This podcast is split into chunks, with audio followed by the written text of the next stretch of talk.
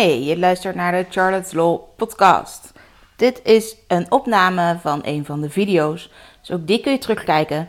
Elke dinsdag is er een nieuwe te vinden op YouTube. Charlotte, de social media jurist van Nederland. Hallo, wat goed dat je weer kijkt. Ik wil het even hebben over een merkrecht.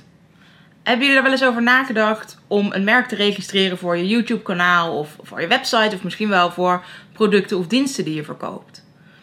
Meestal denk je dat je een merk hebt. Weet je, je zet het goed in de markt en je bent bekend. Dus nou dan heb je toch een merk. Je hebt een merk opgebouwd.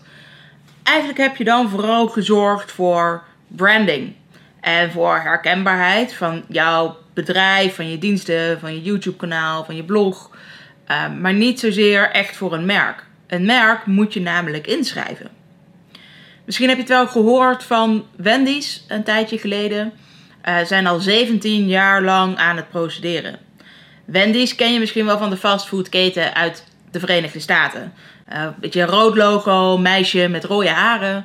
En ze verkopen hamburgers, uh, friet, gewoon, nou ja, zoals McDonald's zeg maar.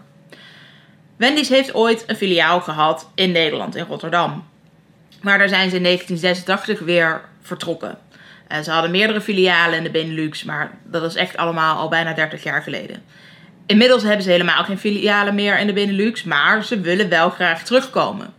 Dat kan alleen niet, omdat in 1995 een Wendy's, een gewone snackbar in Goes, een merk heeft geregistreerd met de naam Wendy's. Hij had namelijk zijn snackbar vernoemd naar zijn dochter, naar zijn jongste dochter, die Wendy heette. Of die Wendy heet. Ze heet natuurlijk nog steeds zo. Um, nou, goed idee. Prima. Merk geregistreerd. Dat vond Wendy's uit de VS niet zo leuk. Dus die zijn daarover gaan procederen. Die wilde eigenlijk destijds al dat hij met zijn merk zou stoppen.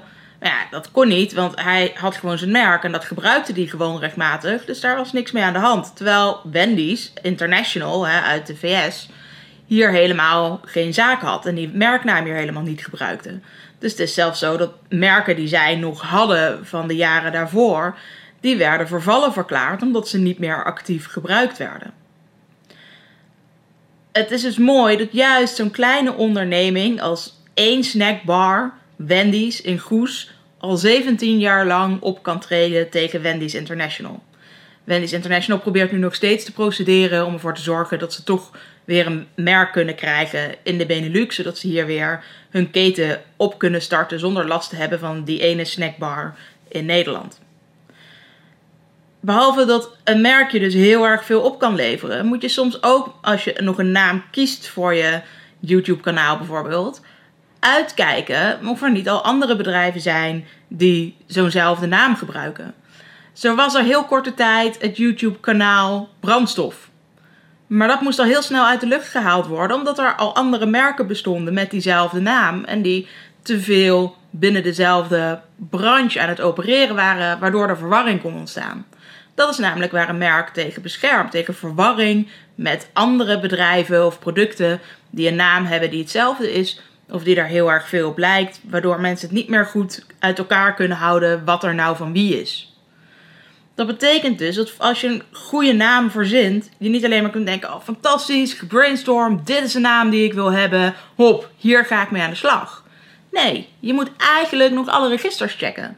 Dus bij de Kamer van Koophandel bijvoorbeeld, alhoewel het er daar niet altijd even goed uit naar voren komt, dus zorg dat je bijvoorbeeld verschillende spellingswijzen checkt. Daarnaast moet je het merkenregister checken. Dat kan bijvoorbeeld via bbie.nl. En je moet ook gewoon even googlen. Want stel dat iemand al een handelsnaam heeft die daar heel erg op lijkt. Dat kan soms ook al tot problemen leiden. Nou ja, wanneer zou je zelf nou een merk willen registreren? Eigenlijk vooral als je dus wil voorkomen dat iemand anders eenzelfde naam gebruikt. Of een naam die daar heel erg op lijkt. Um, zodat je, die jouw concurrent kan worden. Dan moet je het als merk registreren. Ook als je misschien later wat groter wordt. Als je eigenlijk de ambitie hebt om te groeien. Heel veel mensen willen daar gebruik van maken, willen daar een graadje van meeprikken. Dus hoe klein je nu ook bent, zorg ervoor dat je nu alvast een merk vastlegt, zodat je daar later geen last van hebt. Daarnaast moet je dus altijd heel goed kijken of de naam die je nu kiest al niet veel te veel lijkt op wat er al bestaat. Het zou zonde zijn als je later zou moeten gaan rebranden, omdat jij degene bent die de brief krijgt. Ehm, waarin gezegd wordt dat jij je naam moet veranderen omdat je inbreuk maakt op een merkrecht van iemand anders. Heel veel succes!